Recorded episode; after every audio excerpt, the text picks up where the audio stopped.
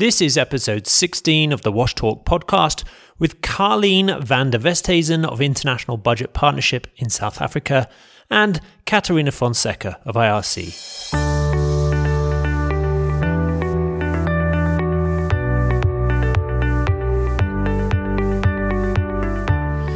Welcome to the Wash Talk podcast series from IRC. My name is Andy Narracott, and this is the podcast where we open up the discussion on what the wash sector needs to do to achieve the Sustainable Development Goals.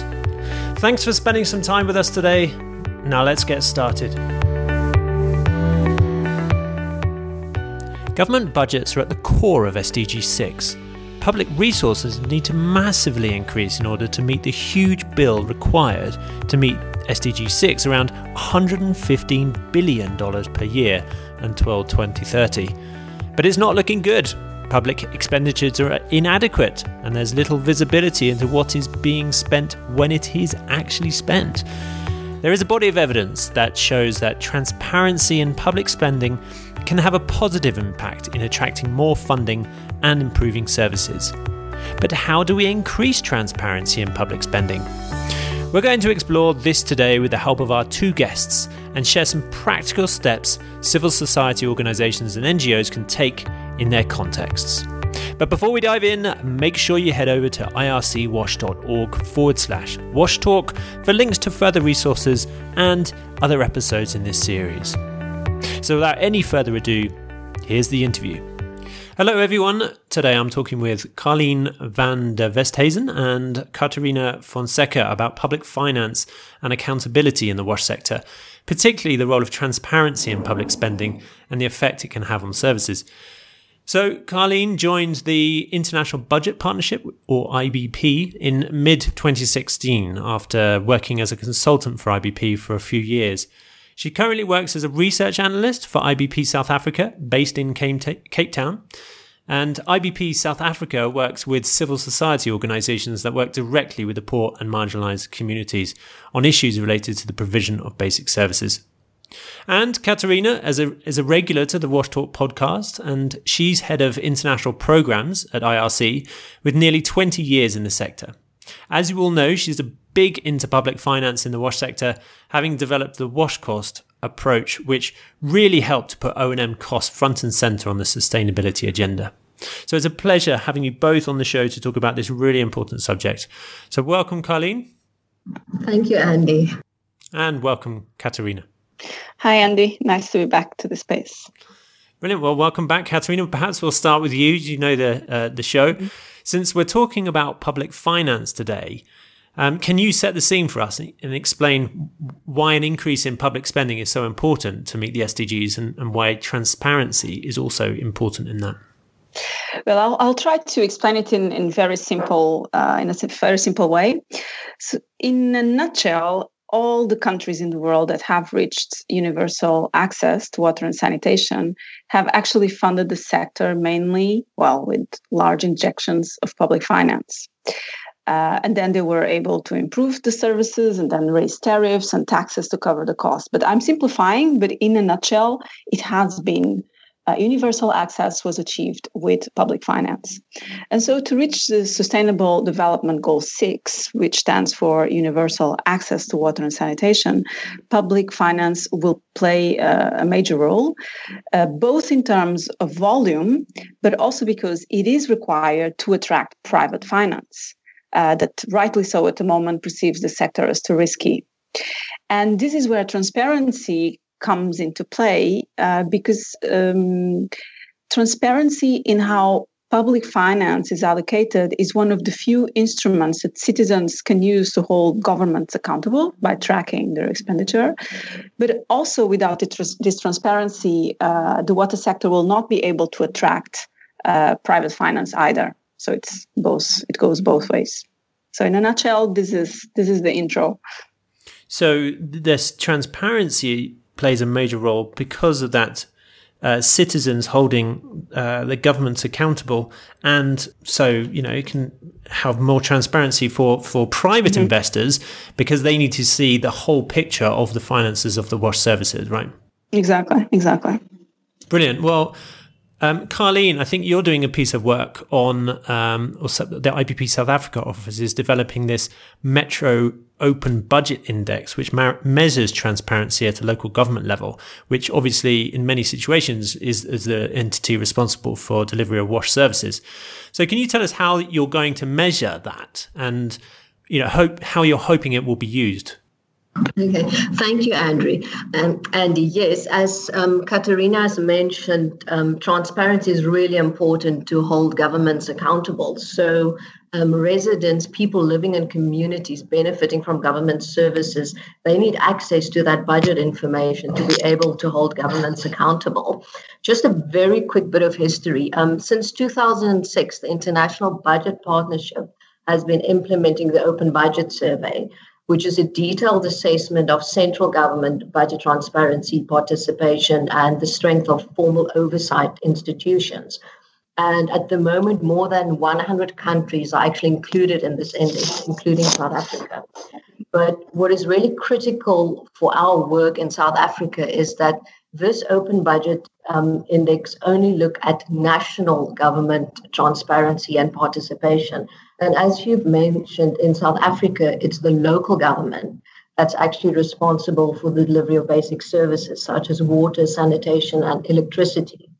So we have adapted both the methodology used in the open budget survey as well as the actual questionnaire to ask more specific questions related to the budget information needed by people living in communities that are getting these basic services from the local government. And we're planning to launch this OBI. We call it the Metro OBI, short for the Metro Open Budget Index. Um, we're launching it in the next two months. And first, we're only going to launch it in South Africa's eight metropolitan municipalities. So those are the eight largest cities, which includes Cape Town and Johannesburg. And they account for about half of the population in South Africa. And also, they account for large shares of people living in informal settlements. And so, we are going to use the questionnaire to assess transpa- budget transparency, participation, and oversight and then based on the results, we will put together um, an index which can be used to rank the metropolitan municipalities from, let's call it, most transparent to least transparent.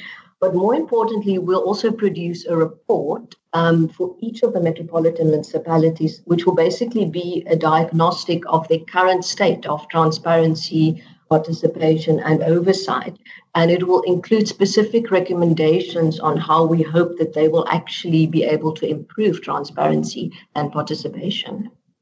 Is there a? I mean, this is really interesting. I'm, I'm wondering, you know, how applicable this is to other contexts. One question that comes to mind is how how much demand or interest is there already from these local, these metropolitan areas to answer this survey, give this information away, but also to receive that diagnostic report because they assuming they would want to improve in the first place?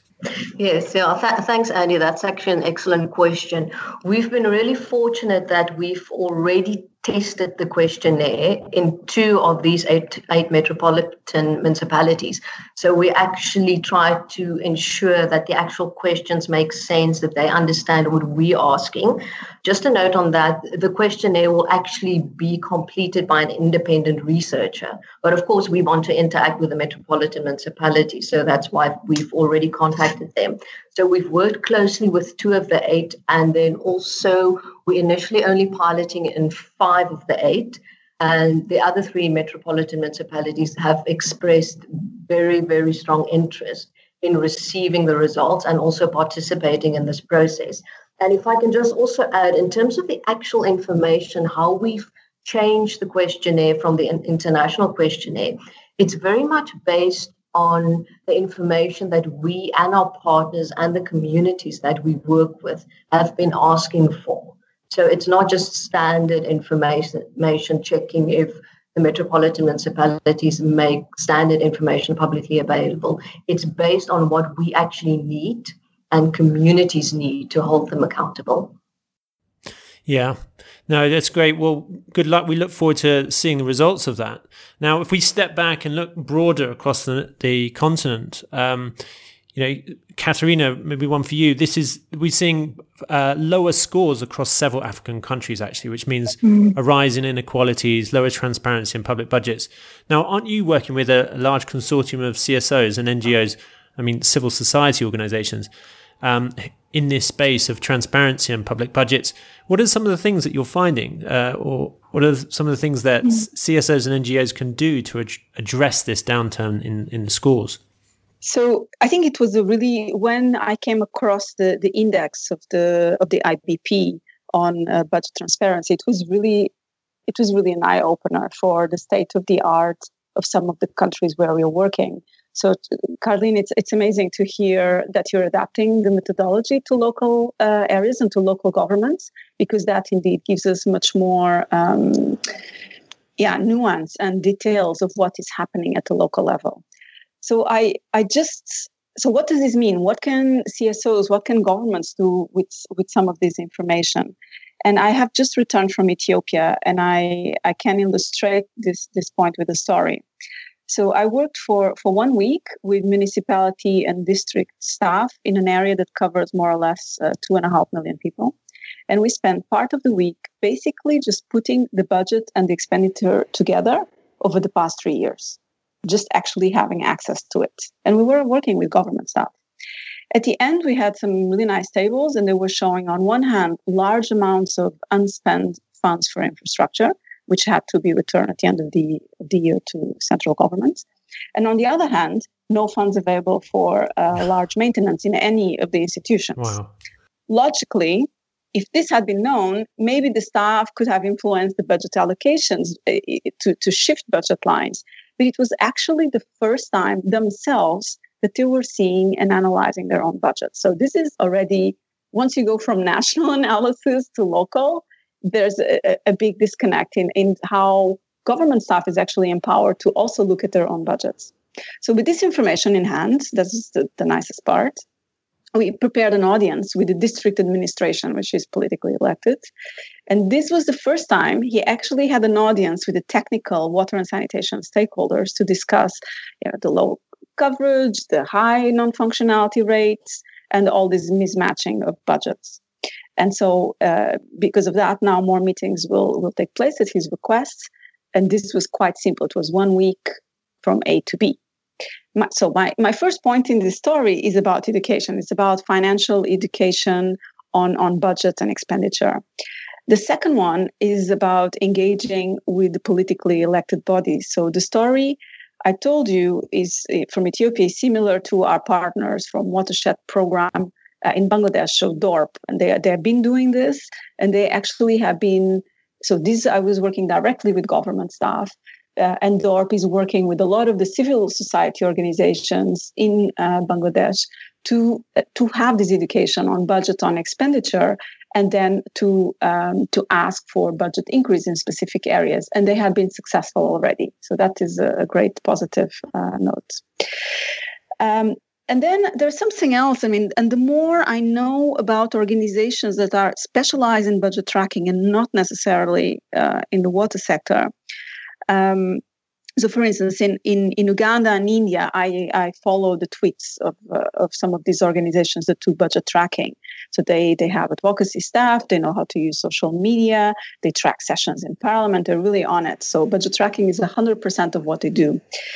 Uh, but I noticed that they don't talk much about the water sector because probably they don't know much about it. And I think um, it is the role of the CSOs in the sector, in the water sector, to engage with some of these powerful organizations and tell them about the issues in the sector so they can so that's another simple step that that we can take to to bring um, yeah more transparency in public uh, expenditure for the water sector Brilliant. So I like the the story you've illustrated about that education, which is key, which also ties in with the second point about educating um, those powerful organizations who track the budget, but also edu- educating them about WASH uh, budgets, not just for infrastructure, but for ongoing operation and maintenance as well. This is great. Uh, Carlene, you, um, IBP South Africa recently undertook some research into public contracts and the challenges around those with WASH services in, in South Africa. Um, I was interested to read that you did a um, a social audit, where you got partners to engage in social audits to find out about public expenditure and what you know what was displayed as spent by the local government, um, and and what and get communities to validate whether they they felt that was a true uh, story. Can you tell us about this process, about how you know this, which is could be quite instructive for people listening to how engage with this, uh, with the communities to and social audits? So, a social audit is a community led process where communities compare the services that they are receiving in their communities on the ground with what is stated in official government documents, such as the bid specifications or actually the actual contracts for the delivery of those services.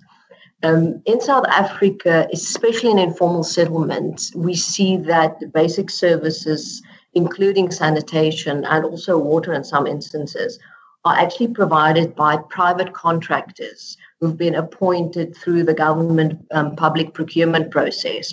So the whole process has been followed where bid specifications have been made publicly available and in these specifications form part of the contracts.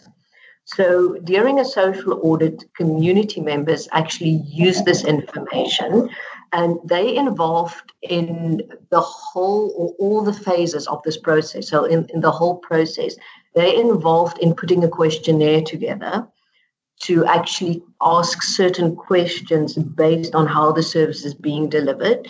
They also then involved in um, what is called a public hearing at the end of the process, where the findings from the social audit is presented, and residents are again given the opportunity to actually um, tell whoever attends that public hearing about the experiences of the service. We've supported the IBP South Africa has supported a number of these social audits over the last few years, and most of these social audits um, were actually around the delivery of outsourced sanitation, so different types of toilet technologies. And we started to observe the same systemic challenges with the delivery of these services to informal settlements.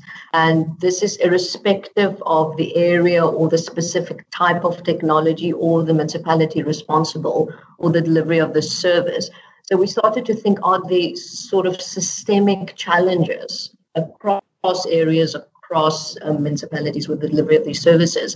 And based on the findings of the social audits we've supported, we started to do some work on a specific um, piece of research where we try to identify these challenges. The main challenge, and again, across areas, across different municipalities, across different types of um, technologies, was that we found lots of um, contract violation. So the services were simply not delivered as they were as frequently as they supposed to, or the full scope of the service was not delivered properly.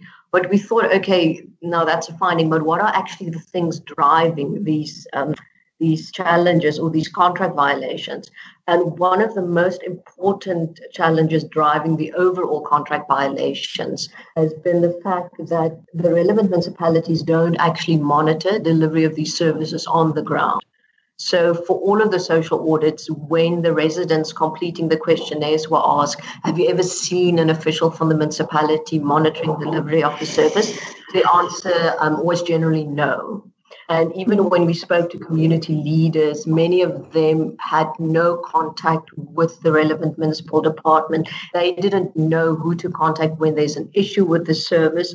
So the service was simply not being monitored properly. We also found, in addition, that often bid specifications are quite vague. And again, it will not describe how a service should be monitored. And also, there will be references about additional service agreements or service delivery schedules, but this will then never be made public and communities will never receive these things. So they literally don't know when they should expect their service to be delivered, how often they should expect their service to be delivered. So those were the sort of some of the key challenges that we've identified. Mm.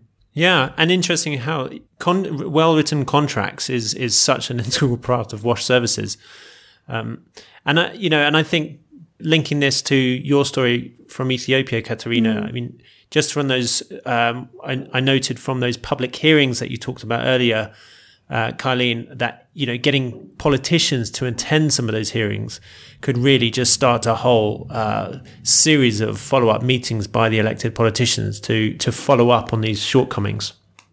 So, anyway, thank you both. That's uh, we, I think we're reached our limit. Um, I want to thank you both for coming on and talking to us about this um, really important subject on transparency. We've had some great stories and some tips for the audience to go and take action on. So, Carlene, thanks very much for joining us. Thank you very much for the opportunity, Andy. I really appreciate it. And Catarina, as always, thank you for your inputs. Thank you both. I'll definitely follow up with Carlene. And that was Carlene van der Westhuizen of IBP South Africa and Catarina Fonseca of IRC. Thanks to both of you for speaking to us on the Wash Talk podcast from IRC and to all of you for listening. If you liked it, if you like this discussion, if you feel passionately about it, please make sure you share it. The web address is ircwash.org forward slash washtalk, and make sure you add your point of view on social media by using the hashtag washtalk. Thank you all for listening. That's it. See you next time.